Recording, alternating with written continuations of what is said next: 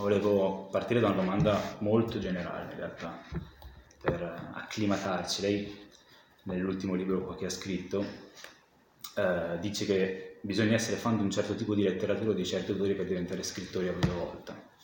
Lei è uno scrittore, quindi le chiedo quale letteratura ama, quali autori ama, al di là di Tolkien ovviamente. Non leggo eh, letteratura per genere, nel caso la domanda avesse un sottinteso, diciamo, o leggo letteratura scegliendola in modo molto random, diciamo, vado, vado a istinto, eh, quindi ad esempio non sono un accanito lettore di fantasy e mm, non ho mai letto Tolkien in quanto autore fantasy, ecco, mm-hmm. mai, solo in quanto autore, in quanto mi, mi, piace la sua letteratura e la sua costruzione di mondo, eh, questo insomma fin, fin da ragazzo. Eh, di, personalmente le mie scelte di lettura sono molto molto varie, poi ovviamente ognuno trova il filo conduttore che preferisce, tanto per dire un autore per rimanere in area britannica, ecco, eh, che mi piace molto, coevo, è Anthony Cartwright, che scrive cose completamente diverse da Tolkien, eh, uno degli esponenti del cosiddetto eh, working class novel, della letteratura working class della seconda generazione. Curiosamente è nato e cresciuto non troppo lontano da dove è cresciuto Tolkien e curiosamente Tolkien ritorna in uno dei suoi romanzi, ancorché romanzi appunto realisti. Quindi ne ho citato uno, tanto per dire, insomma, certo. vivente, ecco, certo. che mi piace molto. E a Tolkien invece come si è avvicinato? È stato, sappiamo che è un bel po' di anni che lo studia, c'è stato un momento particolare, ne so, a scuola, si è avvicinato, dopo? Dunque, come molti, sono stato un lettore di Tolkien nell'adolescenza eh, e poi l'ho riscoperto eh, in età adulta quando ero già eh, approdato alla scrittura come mestiere, mm-hmm. eh, trovandoci ovviamente delle cose nuove.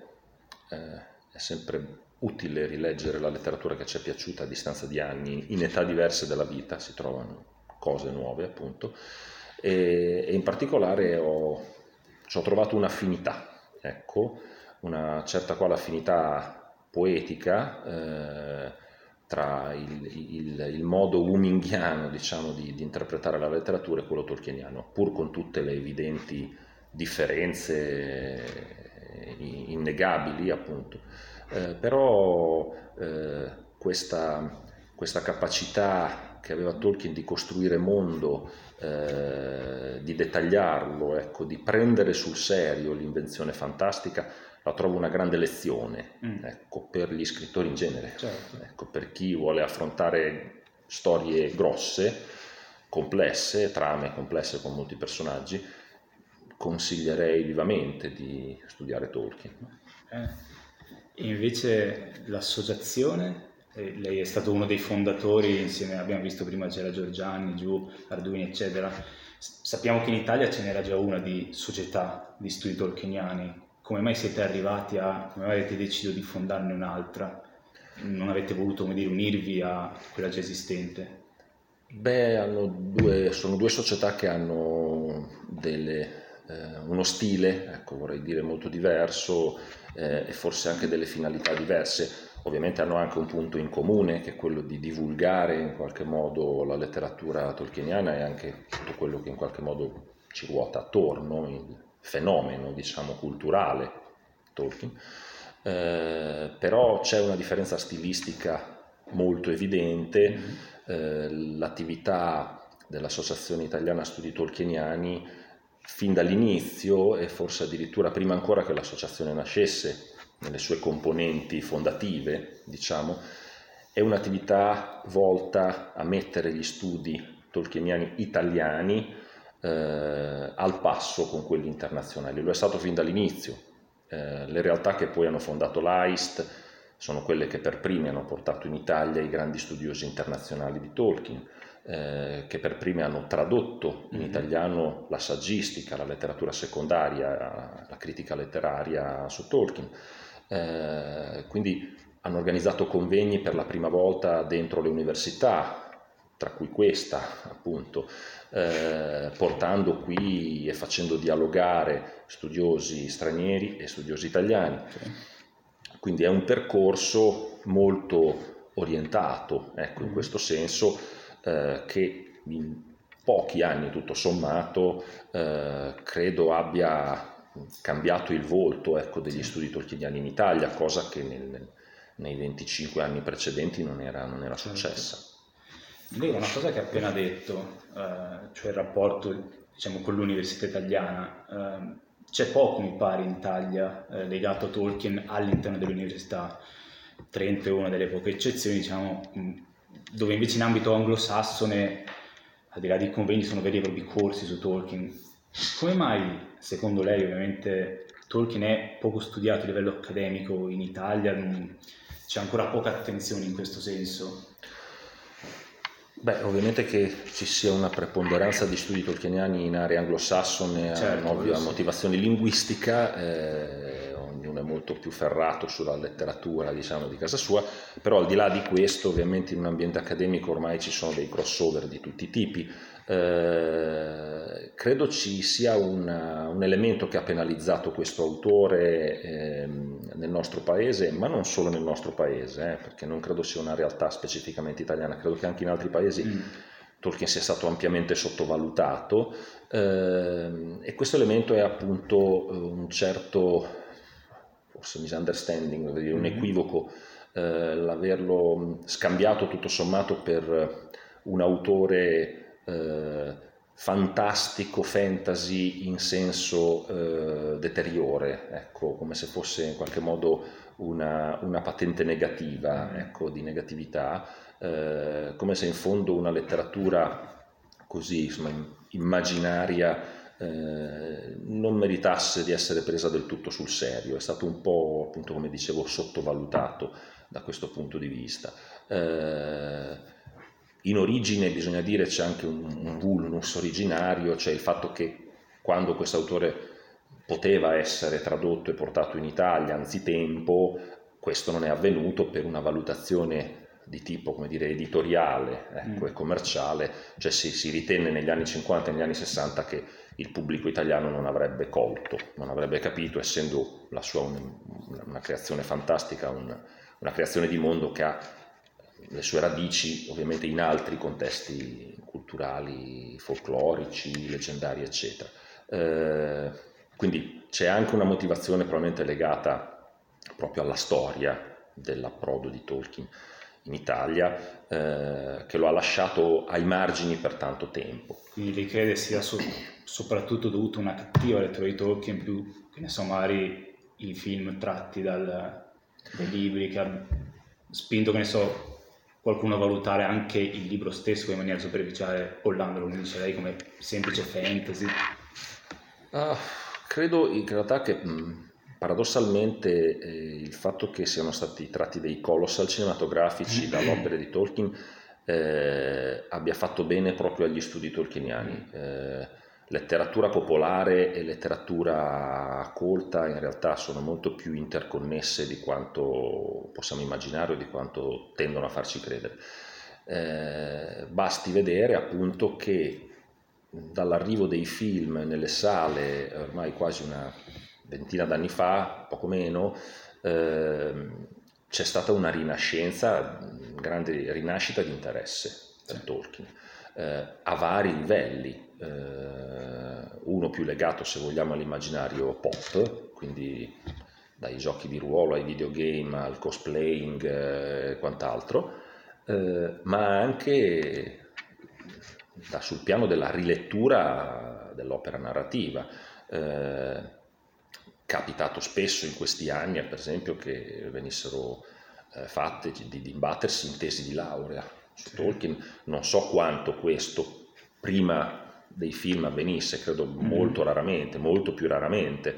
Eh, quindi i film sono serviti ad accendere un faro certo. ecco, su, su, di lui, poi chi ha avuto voglia di approfondire ovviamente è andato, è andato oltre e oggi magari riguarda i film con un occhio anche più critico, mm-hmm. eccetera. Ok, um, lei nell'introduzione al libro eh, parla di letture che sono state date dell'opera di Tolkien, alcune diciamo troppo faziose. Lei parla di una lettura simbolista che tende a smantellare nel primo libro che ha scritto e di una lettura invece più, la definisce snob progressista, che invece è oggetto di un saggio di quest'ultimo libro. Lei crede, magari anche legato a quello che ha appena detto, come dire, se una, adesso il fatto che Tolkien sia diventato dire, un oggetto di ulteriori studi, nuovi studi, ecco, crede che questo abbia portato a una lettura ancora ideologica, crede che ci sia il pericolo ancora oggi di un'interpretazione tipo ideologico dell'opera di Tolkien, come poteva essere magari un tempo. Sappiamo che Tolkien è stato oggetto anche di letture, come dire, anche estrema destra, per esempio. Beh, questo è sempre possibile qualun... rispetto a qualunque opera, in un mm. certo senso qualunque opera si presti a diverse chiavi di lettura, eh, di solito le opere complesse si prestano effettivamente. Eh, e quindi non so, non credo si possa dire, lamentare troppo questa cosa. Eh, evidentemente si tratta di capire se eh, ci interessano le letture ideologicamente orientate oppure no, ecco, oppure se proviamo a fare un po' di analisi, analisi del testo, di analisi critica, di critica letteraria, con i mezzi che abbiamo eh, e, cercare di capire se c'è invece un livello di profondità maggiore ecco, in un'opera sì. letteraria rispetto al manifesto ideologico. Questo appunto è in realtà eh, uno dei, dei filoni appunto che, che, l'Associazione Italiana Studi Tolkieniani cerca di percorrere, appunto provare a affrontare di petto l'opera narrativa nella sua complessità, cioè non andando a cercare dentro l'opera narrativa conferme ecco, di eh, idee preconcette o pregresse, ma provare a, a capirne davvero l'articolazione. Siccome, come dicevo, si tratta di una letteratura non solo complessa ma anche tutta correlata perché l'opera di Tolkien è in gran parte correlata eh, quindi è una costruzione di mondo effettivamente beh, ci sono tanti entry points diciamo certo. puoi, puoi, scegliere eh, quale cioè, una, puoi dare una lettura filosofica una lettura teologica una lettura che so sociologica mm. eccetera eh, personalmente io faccio il romanziere, questo è il mio mestiere, quindi tendo ad avere un approccio letterario inevitabilmente eh, e mi piace molto indagare il modo in cui Tolkien risolveva i problemi narrativi o di costruzione di un personaggio, eccetera. Ecco. Va bene, va bene. bene. Credo che questo sia anche in un certo senso l'antidoto migliore mm. alle letture ideologiche. Sì, direi di sì, direi di sì anch'io. Um, pochi giorni fa è uscita la nuova traduzione del Signore degli Anelli, del primo della Compagnia dell'Anello, se non sbaglio. So che lei è stato uno dei, come dire, fautori o comunque spingeva per una nuova traduzione del, del, del libro di Tolkien. Ha già avuto modo di sfogliarla? Sa dire due parole? l'apprezza. Sì, ho avuto, in realtà ho avuto il privilegio di, di leggerla in anteprima. Mm-hmm. Eh, non tanto perché io abbia avuto un ruolo preponderante nella, nella, consulenza, sono stati altri soci che hanno svolto il ruolo di consulenza diretta eh, al, al, traduttore appunto della, del romanzo, eh, però diciamo sicuramente ho avuto questa possibilità ecco, di seguire i lavori da vicino, mettiamola mm. così. Eh, ho spinto perché questo romanzo venisse ritradotto eh, perché è, eh, sono convinto che si tratti di un classico della letteratura hm, del Novecento. Eh, e una delle cose che si fa con i classici della letteratura è ritradurli, soprattutto a distanza di alcuni decenni. No? Ci sono fior d'esempi, anche in anni molto recenti in Italia sono stati tradotti svariati capolavori della letteratura, Moby Dick, eh, l'Ulisse di Joyce, eh, eccetera. Eh, ora, eh, perché si fa questo? Perché il tempo passa, eh, le teorie della traduzione cambiano, la lingua italiana cambia, ma soprattutto eh, l'occhio diverso di un traduttore può cogliere delle cose che magari l'altro traduttore, il traduttore precedente, non aveva colto, fornisce diciamo, una versione differente. No? In realtà eh, come diceva Tolkien, ogni, ogni, traduzione dovrebbe servirti a rileggere l'originale, mm. poi, no? È soltanto un medium la certo. traduzione in un certo senso, quindi potendo dovresti leggere l'originale. Però la traduzione può essere un buon punto d'accesso, no? sì. quindi il fatto che magari la traduzione sia più aderente, cerchi di restituire meglio eh, la, lingua, la, la, lingua, originale, aiuta in questo mm-hmm. senso. Eh, in particolare era, dal mio punto di vista, eh, problematico il fatto che eh, Tolkien non fosse mai stato ritradotto, mi riferisco in particolare al Signore degli Anelli, eh, non fosse mai stato ritradotto da un traduttore letterario vero e proprio, da un traduttore di mestiere, mm. okay, con esperienza di traduzione letteraria e in particolare di grossi romanzi della letteratura auspicabilmente britannica o anglosassone sì. comunque. Eh, ecco perché appunto la, la notizia insomma, che, che, che, Ottavio Fatica aveva accettato questo onere eh, ci ha soddisfatti perché al di là insomma, del, di quanto il risultato possa piacere, non piacere, ovviamente ognuno avrà sue, i suoi punti di vista, però non ci sono dubbi che ha fatto un gran lavoro, eh, ha mm. fatto il lavoro che mh, mm, dal mio punto di vista va fatto appunto su un classico. Bene, Devo fare una domanda un po' più personale adesso. Mm, lei nel 2017 ha pubblicato un articolo sul sito del, dell'AIST in cui diceva che aveva fissato quattro punti, no? quattro obiettivi che si prefiggeva e che quattro punti li aveva raggiunti, quattro obiettivi li aveva raggiunti e intendeva fare, diceva, non uno, due passi indietro. Adesso, anche leggendo questi due libri, si nota molto come questo sia nato a tavolino, l'ha, scritto di, di, con intenzione, mentre questo sia una raccolta di eh, saggi di presentazioni orali. E chiedo quindi se intende, ma penso la risposta sia sì, continuare a studiare Tolkien e quale sarà il suo ruolo all'interno dell'associazione in questo senso? Dunque nel 2017 quando appunto ricevetti la notizia che si sarebbe fatta la ritraduzione del Signore degli Anelli sarebbe andata in porto eh, mm, ritenevo il mio, il mio, lavoro di divulgatore appunto della, del, dell'opera di Tolkien giunto ormai dire, a, un, a un buon punto e di poter in qualche modo eh, passare il testimone, mettiamola così. Eh, L'AIST era fondata, è un'associazione molto ben avviata e, mm, e siccome insomma, ritengo che sia anche importante eh, dare spazio a, agli altri, non volevo, visto anche il mio, il mio essere un pochino più sovraesposto rispetto ad, ad altri soci, dato che sono appunto anche un, un romanziere, eh, non volevo mh, mm, diciamo, eh, soverchiare nessuno, non volevo sì. in nessun modo impormi, ecco. eh, non volevo che l'associazione venisse eh, associata eh, strettamente ed esclusivamente a me. Infatti io nell'AIST per esempio non ho mai ricoperto nessuna carica, mm. sono un socio come gli altri, ecco, voto all'assemblea dei soci. Ehm, e credo che così rimarrà la mm. situazione per quanto mi riguarda, rimarrà così anche in futuro.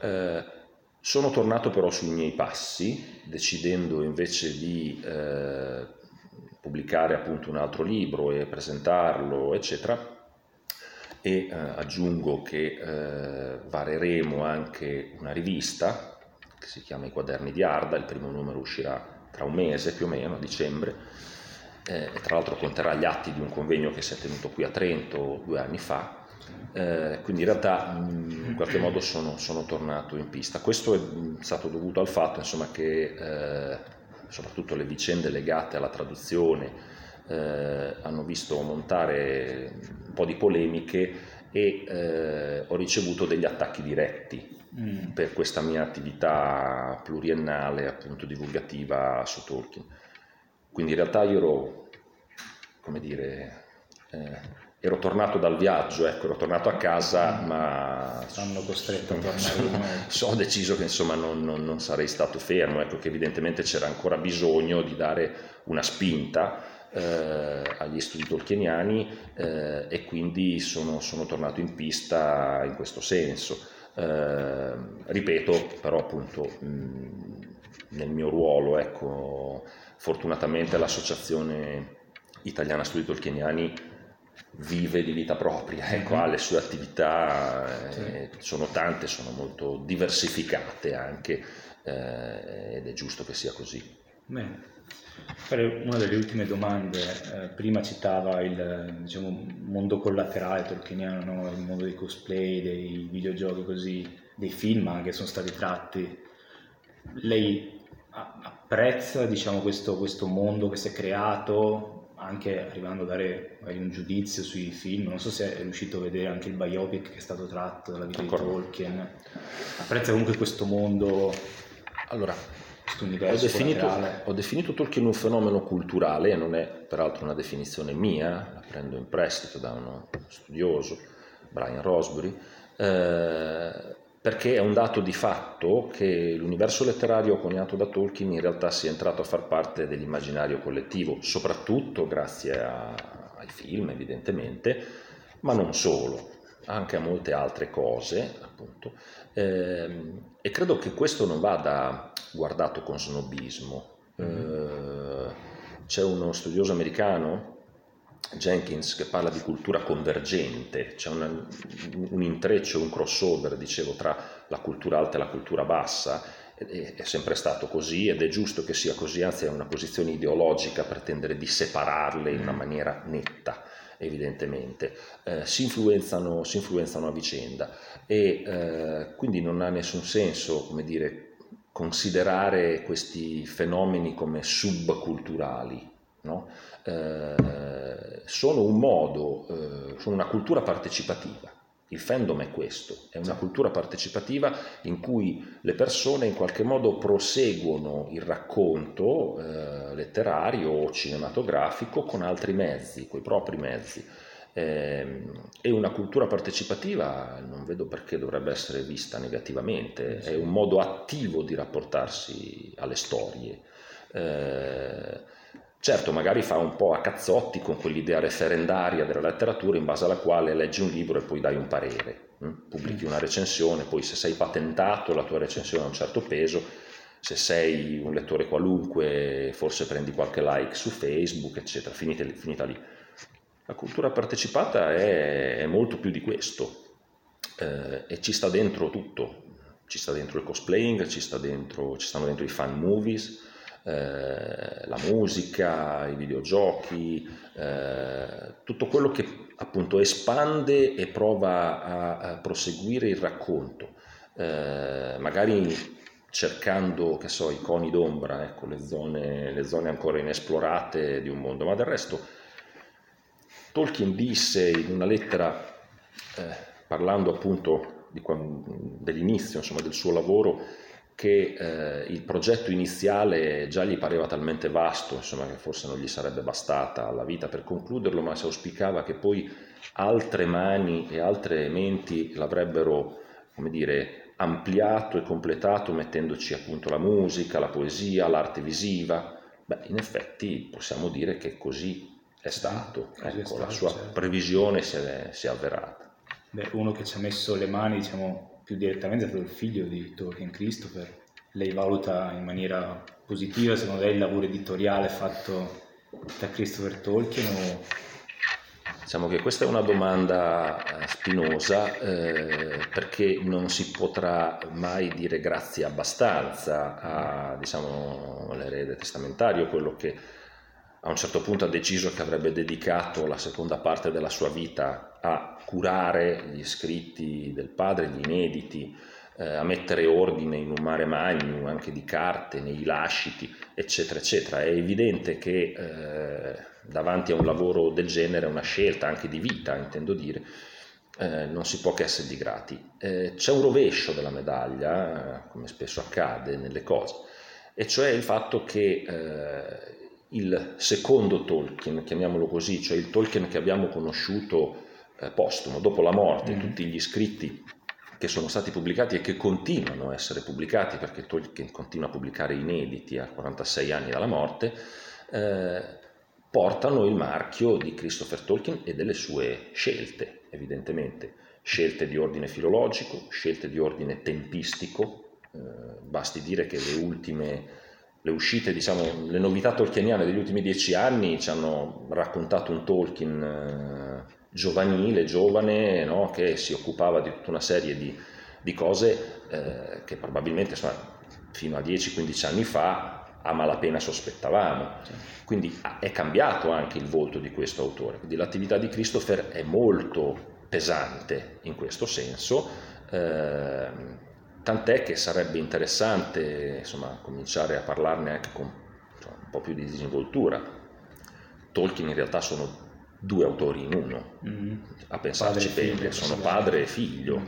Ecco, eh, c'è sempre la stessa sigla, diciamo, c'è sempre la stessa firma, ma in fondo il lavoro di un editor, di un filologo, eh, è lavoro autoriale in un certo senso, nel senso che Christopher si è talmente sintonizzato sulla mm-hmm. stessa lunghezza d'onda che io credo eh, possa essere eh, considerato un coautore ormai a tutti gli effetti. Eh, quindi se lo cominciamo a vedere così, se lo concepiamo così, ecco, allora forse mettiamo le cose nella prospettiva, nella prospettiva giusta. Va bene, ben finito, grazie.